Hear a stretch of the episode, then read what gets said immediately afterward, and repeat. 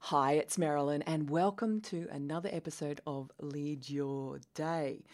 Today's episode is a little late in coming, and there's a story behind that. So, before I launch into this podcast topic, I just wanted to mention how much I've resisted telling this story. Not because of the content of the story, it's just that uh, I've always been that kind of person who, you know, rolls their eyes when someone sends you a Christmas newsletter or a Christmas card with their photo on it. I don't know, somehow it felt a little bit self absorbed or narcissistic or something like that. I guess I was wrong. but after reading many year in review posts over the Christmas and New Year period, I realised just how much stories inspire. And so, if I can encourage just one other person through the story I'm about to tell of my last decade, or give just one person hope, then it was all worth it.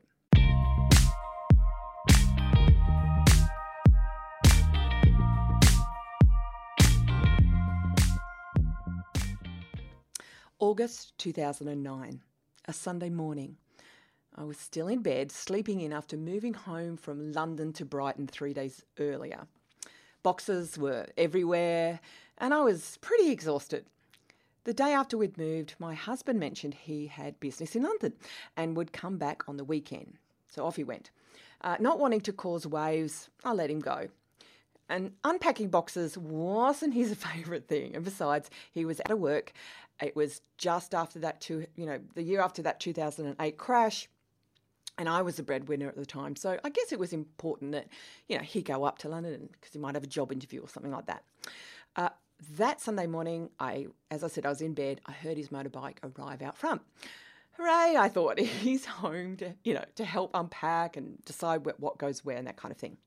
A few minutes later, he was standing at the foot of our bed.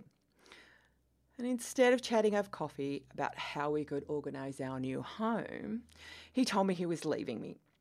Well, tidal wave emotions crashed all around, honestly you know, insecurity, fears, guilt, confusion, helplessness. But on the outside, I just froze. I didn't sh- scream or, ca- or cry. I was probably subconsciously trying to be the model wife here. A few minutes into the one sided conversation, as he was still standing there at the foot of our bed, the telephone rang. It was my cousin from Australia. And she said, Marilyn, can you make sure you're sitting down. I've got something to tell you. oh dear. My mother had been discovered near death in her bed just a few hours earlier. Three days earlier than that, she'd taken an overdose of sleeping pills. She didn't die from that, but she'd almost died of pneumonia instead. It was winter. She, did, she was virtually nearly freezing in her bed. Now, mum was always pretty hardy she survived. Apparently, though, she'd had dementia and depression. It turns out that was the cause of it, and it wasn't being taken seriously by her doctor, and none of her family knew because I was living in England, my brother was living interstate, and there was just the two of us, and she was very much alone. And sadly, as many of the elderly do, she felt useless and incapable and thought it would be less bother for everyone if she wasn't around. Poor mum. Well, I think I went into a type of shock. And I asked my husband to mind our son. Uh, he has type 1 diabetes and at the time was only six, so you know, he really couldn't be left alone. I needed air. I needed to just walk. So I walked around Brighton and New City in a daze. I didn't cry. I wasn't feeling. I was just numb. I, I, remember thinking back, it, it, wouldn't even matter if it was pouring rain. I probably wouldn't have felt it. I took myself to see a movie, but I just couldn't focus. My brother rang uh, and we had a conversation, and he really couldn't understand why I wasn't jumping on a plane to come and help mum. But I was too embarrassed to tell him my marriage had just fallen apart and that I couldn't do it, especially as I was the one working. I was the one bringing in the income right now. And so I couldn't, I just couldn't do that. Five hours later, I walked in the front door. Five minutes after that, my husband walked out that same front door and rode off on his motorbike back to London. I remember sinking to the floor and just sobbing. A few days ago, I thought we were starting afresh as a family in a new city, and now the bottom dropped out of my world. And I was left gasping for air, alone in a new city without support. And I've been told by professionals that mm, the technical term for what happened was abandonment. Now, before you think, oh my gosh, how could he do that? I want you to stay to the end of this story because I've got a different way of, of viewing it all completely, and I hope it helps. Now, whatever had happened, I was far from leading my life, let alone leading my world. And I was ashamed. And even though he'd left me for someone else, I was well trained to take the blame, as women often do. So there's a few areas over the 10 years, and this happened exactly 10 years ago. There were a few areas, seven areas, where I learned to lead my life. And the first one was leading my support system. So a month later, I took my first step towards leading leading my support system but leading my world. I got the courage to pack up and move back to London so that I would be close to friends, and also my father lived there as well. And I remember being so afraid that the police would come and knock on my door and tell me I was not allowed to move without my husband's permission. oh my gosh, where did that come from? And I know now that that's the patriarchy system or conditioning in action and happens especially in trauma like that. It, it manifests. So I got to London and I found a really cute one bedroom flat. I purchased a bunk bed, you know, a double decker bunk, bunk bed, which my son thought was a real adventure to be sharing a room with mum. Remember, he's six. And uh, him on the top and me on the bottom. And we set up life back in London. And Luca's old school accepted me back. And my girlfriends gathered round and organised meals and helped me clean and helped me unpack. And you know, came and gave me hugs when I cried. So my first step in leading my world was in getting a support system around me. As I knew I couldn't navigate this next phase alone, not physically and not emotionally. The next area was leading my boundaries. So the first five years of this decade, of that, that last decade, I was learning to lead my own life. I'd been married for nearly 14 years and my husband had taken control of the finances, but he still didn't have an income. Uh, and was still drawing down on our accounts at a fairly rapid rate. So I was starting to feel resentment because I was funding him to basically live with someone else. And I went, so I went to the bank and I opened up my own bank account in my name. I still get goosebumps thinking about this the patriarchal you know message was screaming in my ears that I wasn't allowed to do this on my own. And I thought that the police for somehow would turn up and tell me I couldn't do that. And I, I went I went down. I remember my heart beating really fast. Uh, I, and I went to the bank and then went home I went online and I transferred much of my finances so that they were safe so that I could survive with my son and I. Um, I still had a huge credit card debt, which he'd left, which I ended up paying myself. But it goes to show you know, I was a smart, creative, intelligent person with a senior role in uh, the businesses I was working with. And yet I was thinking this way. You know, I was grieving and adjusting to life as a single parent. And I think terror was probably my predominant emotion at that time. And I hadn't learned, as most of us don't, to process emotion little small emotion and definitely not big emotion. So remember, I'm le- learning to leave my boundaries here. Stay with me. So at the start of 2010, my mother-in-law, who is still to this day my ex-mother-in-law now, but is one of my best friends. I'm one of her best friends. Well, she and my dad encouraged me to move home to Sydney from London. Now, I thought I'd be living in London for the rest of my life. It had become home. Uh, but the desire to lead my life on my own terms was growing inside of me. So my husband agreed to let us move home in lieu of a divorce. So we sorted that out. It wasn't easy, but we sorted it out. So in August 2010, we moved my son and I home to Sydney, the original home. It was a culture shock. Remember, I had lived in London for over a decade. I could walk out at my front door and jump on a red bus or go to the tube. I was used to a different type of life, and here I was back in suburbia in Sydney. But you know, it enabled us to get a dog, and I started the decade long process of moving from surviving to leading my life. Yeah, and having a dog was pretty cool. the first three years of this decade, however, were like moving about in a fog. there was still much to go through before I could fully say I was leading my life and leading my world. Then one spring day in 2013, I picked up the post and sat down on my red lounge, I remember it very clearly, to open the mail. And there was one particular fat looking official crisp white envelope with a lawyer's name on the front. Curiosity uh, quickly changed to panic. My heart started to race. Inside was a letter from my ex husband's lawyer. He was taking me to court because I had tried to set up some boundaries and he didn't like it. Now, in hindsight, I can see that he was just acting in fear, like I had to hurting people reacting out of fear. And we act in crazy ways when we do that.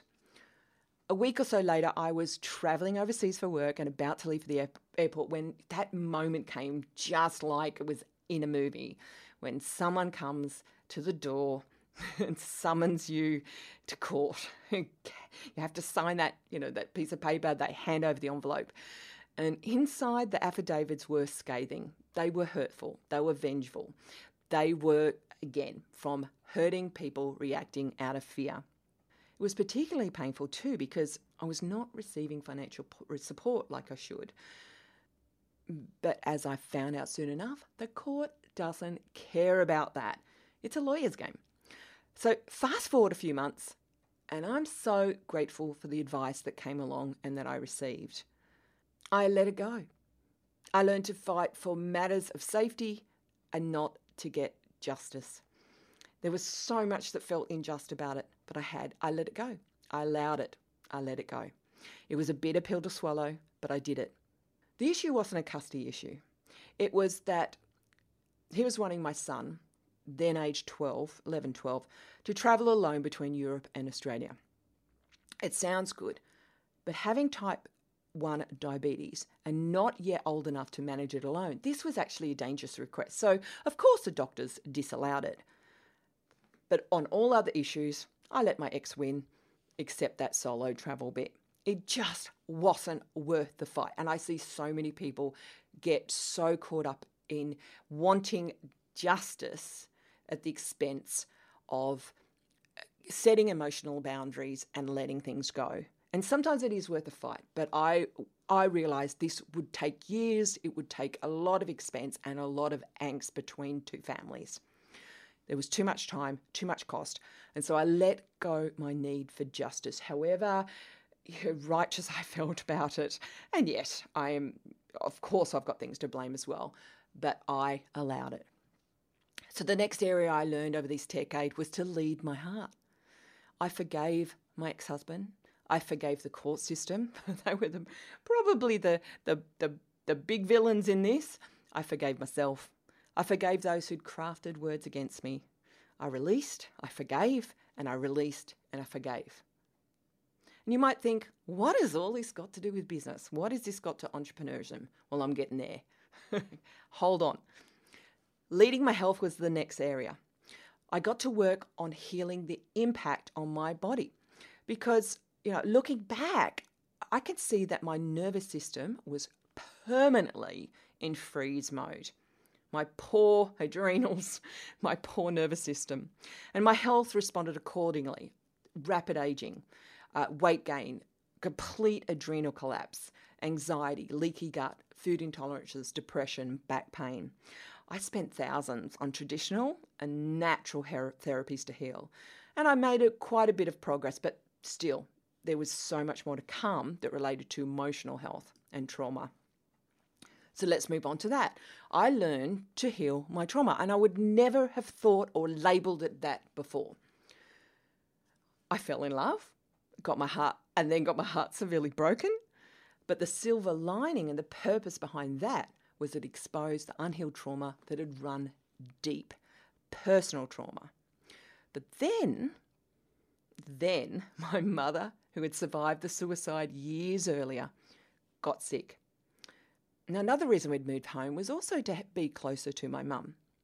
And this was lovely because she got to spend the next eight years enjoying life again, enjoying her grandson. But she was diagnosed with a tumour at the back of her nose, a vicious one. And nearly four weeks later, she died. She passed, just like that. She lived three and a half hours away, and the week prior to her death, we had to drive. Well, we had to drive home to get my son back to school. We'd spent a lot of time with her, helped you know clean the house, thinking that perhaps she'd live for months and months longer, and so went back to put my son in school. But a few days later, I got a call from the home that she was in, the nursing home, who said, You better come now. I remember, uh oh, it's come. I just sensed it. I put my dog in the car. I rang grandma to look after my son when he'd got home from school, and I drove. I was full of peace. I knew it was coming. And mum was unconscious by this stage, but she was holding on until I arrived. The nurses were very intuitive, very good, and they were whispering in her, near, in her ear, She's coming, she's coming. And she held on. Six minutes after I arrived, after taking her clammy hand and thanking her for being our mum, a lone tear rolled down her cheek, and she took her last gaspy breath and died very peacefully. Now, in packing up her home, I found a book that she'd been writing about her life. She'd been doing this for years. It was unpublished and it was tragic. Now, I knew my mum had had a hard childhood, but this was brutal, raw, unexaggerated, sad, and almost horrific. Well, it was horrific. A story of intense poverty, incest, escape. And I felt the weight of ancestral and collective trauma and therein started the deepest and most profound healing process I've ever experienced mind body somatic experiencing trauma therapy. Painful, beautiful. Liberated from uh, the prison that my emotions, mind, and body had grown accustomed to for 50 years. So, the next area of this decade, I learned to lead my calling. And throughout the whole of this decade, I was on that search, a search for my calling. And it was a familiar search. I'd had it since my teens. What was I meant to do with my life? What was who was I meant to be? What was I meant to do? And in both Australia and Europe, I'd always had really amazing jobs and amazing opportunities, helping others build amazing brands, beautiful brands, helping grow amazing leadership teams. And I worked especially uh, for a really stunning British brand remotely. I lived in Sydney, they were in Europe, Britain. I did that for six years, and I'll be ever grateful to my friends who own that company who allowed me to do that. And you know, I'll, I'll forever love the amazing brands I've helped birth or helped grow or helped support. But I craved my own amazing. I knew I was a teacher, but I didn't want to teach kids. I knew I was ambitious, but I didn't want the corporate ladder. I knew I was creative, but that didn't feel satisfying on its own. I picked up my camera yet again, but I knew I didn't want to be a photographer. I wanted to inspire and teach and do it online, touching the globe. And so we move to the final area lead my income. Now, this is a story on all on its own and it's probably taken me a decade to be able to tell it. And by the end of 2019, I was three years into my online personal brand. So, in the decade, I had seven years of getting over what had happened to me emotionally, uh, working for other people's brands, consulting, freelancing.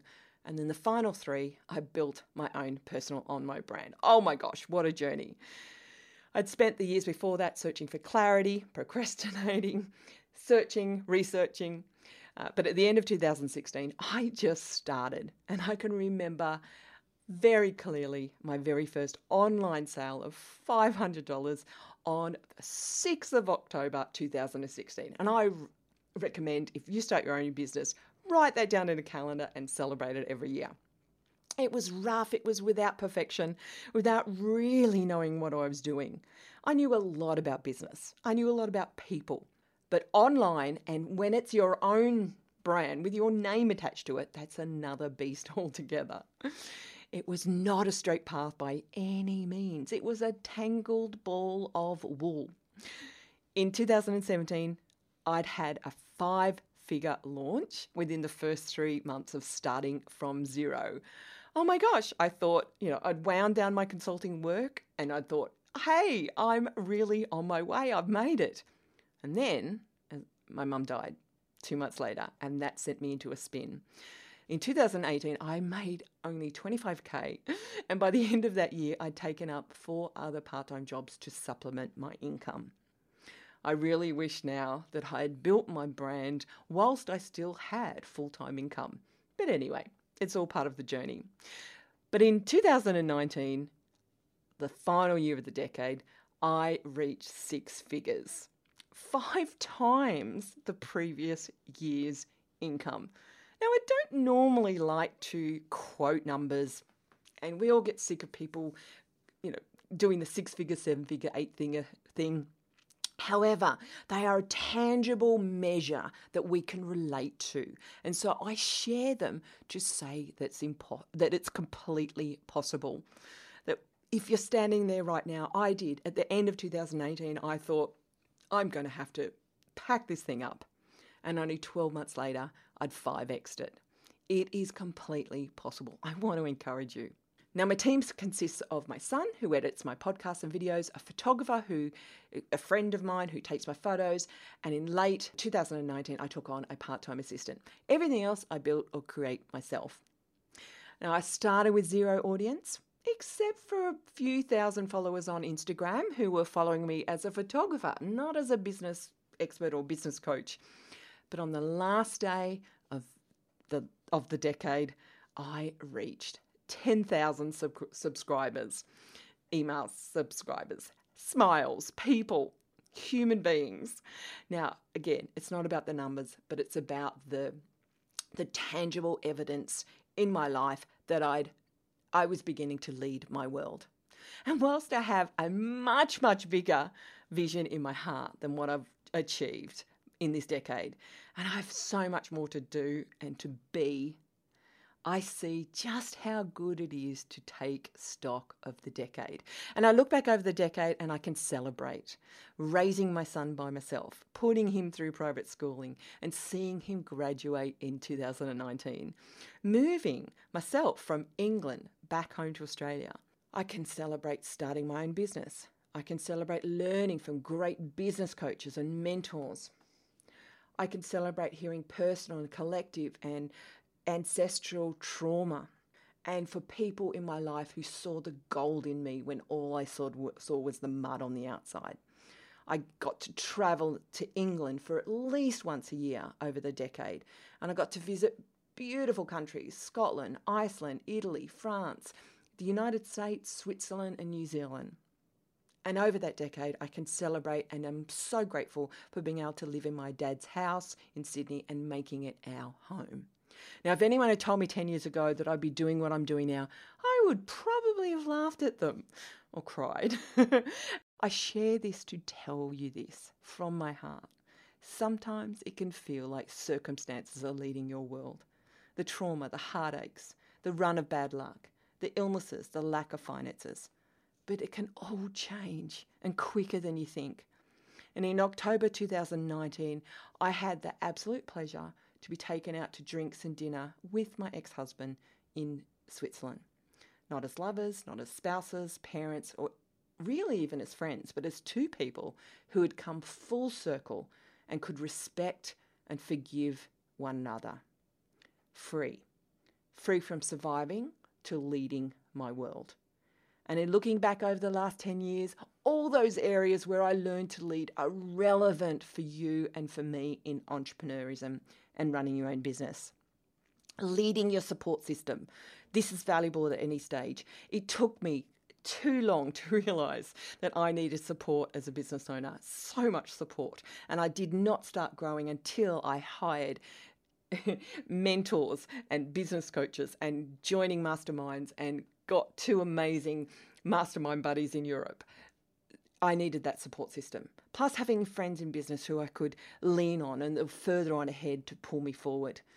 Leading your boundaries and letting the emotional and relational boundaries not crash down because you're people pleasing or you, there's unmet emotional needs in trying to fulfill the wrong way. Leading your heart, learning the power of thankfulness, forgiveness, and allowing things instead of resisting leading your health. You need that to be able to run a business. Emotional, physical health, leading your trauma. You know, there's nothing like owning your business to launch you into the biggest personal development ride ever. But the answer isn't to have a morning routine or get over yourself or write some new habits or read self, motivational self-help books or go to a another conference. Those things are okay. But the entrepreneurial roller coaster, that ride that happens well, happens because our trauma is triggered purely and simple. And we all have trauma personal, inherited, and collective. And most of the planet has not been taught how to process our emotions, how to lead the energy in our emotions. And that's what emotion is it's energy in motion. And so it's trapped. And whether you believe that or not, it's true. And it gets triggered. And it's no wonder we are affected by procrastination and perfectionism, FOMO, and fear of rejection and fear of visibility, and comparisonitis. And then leading your calling. This is a huge subject, and to talk more about it over the next month or so. But to close off, I think this, te- this decade was about me learning that mainly. Going from looking for a calling from outside myself, looking for permission, looking for clarity, and not moving until I had it, to owning my calling from within and honoring that and stepping into it and giving myself permission to own it even when I didn't have the clear steps laid out in front of me. And leading my income is the result. Transforming from surviving and in debt to breaking free of all those, I guess, metaphorical prisons that have always kept my income levels safe or at a certain level. I truly hope my decade story encouraged you. Reach out to me and let me know. I'll see you tomorrow. Hey, can you do me a favour? I've got three things I'd love you to do. Number one, pause and hit subscribe right now. Then, number two, share it with someone you know that needs to hear this. And number three, go and write me a review. Yeah, it's a bit of a hassle to go find what to do, but it's really worth it to get the message out. And then finally, set a goal to go for a daily walk and listen to this podcast because the faster we can share this message, the greater the benefits. Thanks for listening, and I'll see you tomorrow.